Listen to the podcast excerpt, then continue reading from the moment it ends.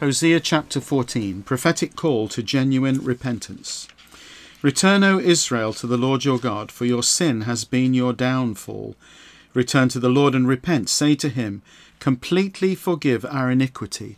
Accept our penitential prayer, that we may offer the praise of our lips as sacrificial bulls. Assyria cannot save us. We will not ride war horses. We will never again say, Our gods, to what our hands have made for only you will show compassion to orphan Israel. Divine promise to relent from judgment and to restore blessings. I will heal their waywardness and love them freely, for my anger will turn away from them. I will be like the dew to Israel. He will blossom like a lily. He will send down his roots like a cedar of Lebanon. His young shoots will grow. His splendour will be like an olive tree. His fragrance like a cedar of Lebanon. People will reside again in his shade. They will plant and harvest grain in abundance. They will blossom like a vine, and his fame will be like the wine from Lebanon. O Ephraim, I do not want to have anything to do with idols any more. I will answer him and care for him. I am like a luxuriant cypress tree. Your fruitfulness comes from me. Concluding exhortation Who is wise? Let him discern these things who is discerning, let him understand them. For the ways of the Lord are right, the godly walk in them, but in them the rebellious stumble. 2 Chronicles chapter 26 Uzziah's reign. All the people of Judah took Uzziah, who was sixteen years old, and made him king in his father Amaziah's place. Uzziah built up Elath and restored it to Judah after King Amaziah had passed away. Uzziah was sixteen years old when he began to reign, and he reigned for fifty two years in Jerusalem. His mother name was Jecholiah, who was from Jerusalem. He did what the Lord approved, just as his father Amaziah had done. He followed God during the lifetime of Zechariah, who taught him how to honour God. As long as he followed the Lord, God caused him to succeed. Uzziah attacked the Philistines and broke down the walls of Gath Jabneh, and Ashdod. He built cities in the region of Ashdod and throughout Philistine territory. God helped him with his campaign against the Philistine and Arabs living in Gur Baal and the Meunites. The Ammonites paid tribute to Uzziah, and his fame reached the border of Egypt, for he grew in power. Uzziah built and fortified towers in Jerusalem at the corner gate, valley gate, and at the angle. He built towers in the wilderness and dug many cisterns, for he owned many herds in the foothills and on the plain. He had workers in the field and vineyards in the hills and in Carmel, for he loved agriculture. Uzziah had an army of skilled warriors trained for battle. They were organized by divisions according to the muster rolls made by Jeiel the scribe and Maaseiah the officer under the authority of Hananiah, a royal official. The total number of family leaders who led warriors was 2,600.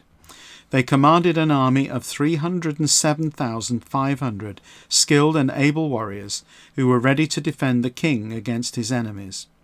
Uzziah supplied shields, spears, helmets, breastplates, bows, and sling stones for the entire army. In Jerusalem, he made war machines carefully designed to shoot arrows and large stones from the towers and corners of the walls. He became very famous, for he received tremendous support and became powerful. But once he had become powerful, his pride destroyed him. He disobeyed the Lord his God. He entered the Lord's temple to offer incense on the incense altar. Azariah the priest and eighty other brave priests of the Lord followed him in. They confronted King Uzziah and said to him, It is not proper for you, Uzziah, to offer incense to the Lord. That is the responsibility of the priests, the descendants of Aaron, who are consecrated to offer incense. Leave the sanctuary, for you have disobeyed the Lord God, and he will not honour you. Uzziah, who had an incense censer in his hand, became angry. While he was ranting and raving at the priests, a skin disease appeared on his forehead right there in front of the priests in the Lord's temple near the incense altar. When Azariah the high priest and the other priests looked at him, there was a skin disease on his forehead. They hurried him out of there. Even the king himself wanted to leave quickly because the Lord had afflicted him. King Uzziah suffered from a skin disease until the day he died. He lived in separate quarters, afflicted by a skin disease and banned from the Lord's temple.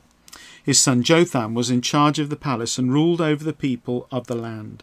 The rest of the events of Uzziah's reign from start to finish were recorded by the prophet Isaiah, son of Amos. Uzziah passed away and was buried near his ancestors in the cemetery belonging to the kings. This was because he had a skin disease. His son Jotham replaced him as king. 2 Chronicles chapter 27 Jotham's reign. Jotham was 25 years old when he began to reign, and he reigned for 16 years in Jerusalem. His mother was Jerusha, the daughter of Zadok. He did what the Lord approved, just as his father Uzziah had done. He did not, however, have the audacity to enter the temple. Yet the people were still sinning.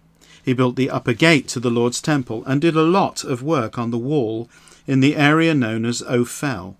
He built cities in the hill country of Judah and fortresses and towers in the forests. He launched a military campaign against the king of the Ammonites and defeated them. That year the Ammonites paid him 100 talents of silver, 10,000 cors of wheat, and 10,000 cors of barley. The Ammonites also paid him this amount of annual tribute the next two years.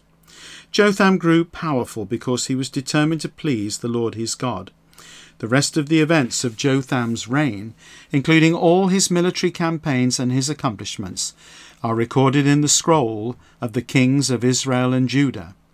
He was 25 years old when he began to reign, and he reigned for 16 years in Jerusalem.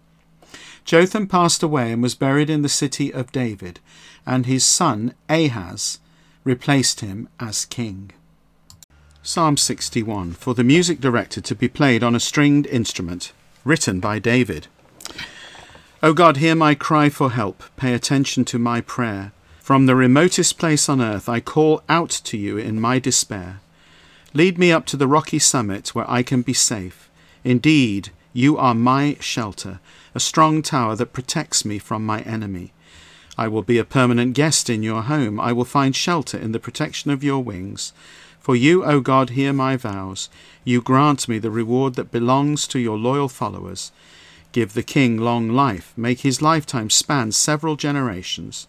May he reign for ever before God decree that your loyal love and faithfulness should protect him, then I will sing praises to your name continually as I fulfill my vows day after day. Matthew chapter 20 Workers in the vineyard. For the kingdom of heaven is like a landowner who went out early in the morning to hire workers for his vineyard. And after agreeing with the workers for the standard wage, he sent them into his vineyard. When it was about nine o'clock in the morning, he went out again and saw others standing around in the marketplace without work. He said to them, You go into the vineyard too, and I will give you whatever is right. So they went. When he went out again about noon and three o'clock that afternoon, he did the same thing. And about five o'clock that afternoon, he went out and found others standing around and said to them, Why are you standing around here all day without work? They said to him, Because no one hired us. He said to him, You go and work in the vineyard too. When it was evening, the owner of the vineyard said to his manager, Call the workers and pay them their wages, starting with the last hired until the first. When those hired at five o'clock came, they received a full day's pay. And when those hired first came, they thought they would receive more. But each one also received the standard wage. When they received it, they began to complain to the landowner, saying, These last fellows worked one hour and you have made them equal to us who bore hardship and burning heat of the day. And the landowner replied to the one of them, Friend, I am not treating you unfairly. Didn't you agree with me to work for a standard wage? Take what is yours and go. I want to give to the last man the same as I gave you. Am I not permitted to do what I want with what belongs to me? Or are you envious because I am generous? So the last will be first, and the first last. Third prediction of Jesus' death and resurrection.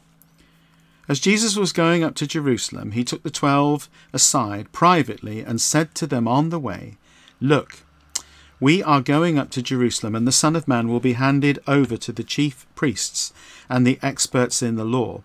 They will condemn him to death, and will turn him over to the Gentiles to be mocked and flogged severely and crucified. Yet on the third day he will be raised. A request from James and John. Then the mother of the sons of Zebedee came to him with her sons, and kneeling down she asked him a favour. He said to her, What do you want?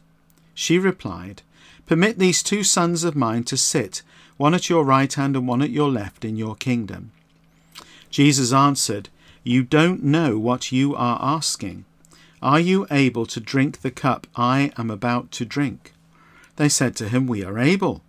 He told them, You will drink my cup, but to sit at my right and at my left is not mine to give. Rather it is for those for whom it has been prepared by the Father. Now when the other ten heard this, they were angry with the brothers. But Jesus called them and said, You know what that the rulers of the Gentiles lord it over them, and those in high positions use their authority over them. It must not be this way among you. Instead, whoever wants to be great among you must be your servant. Whoever wants to be first must be your slave. Just as the Son of Man did not come out to be served, but to serve, and to give his life as a ransom for many. Two blind men healed. As they were leaving Jericho, a large crowd followed them. Two blind men were sitting by the road. When they heard that Jesus was passing by, they shouted, Have mercy on us, Lord, Son of David. The crowd scolded them to get them to be quiet. But they shouted even more loudly, Lord, have mercy on us, Son of God. Jesus stopped, called them, and said, What do you want me to do for you? They said to him, Lord, let our eyes be opened. Moved with compassion, Jesus touched their eyes. Immediately they received their sight and followed him.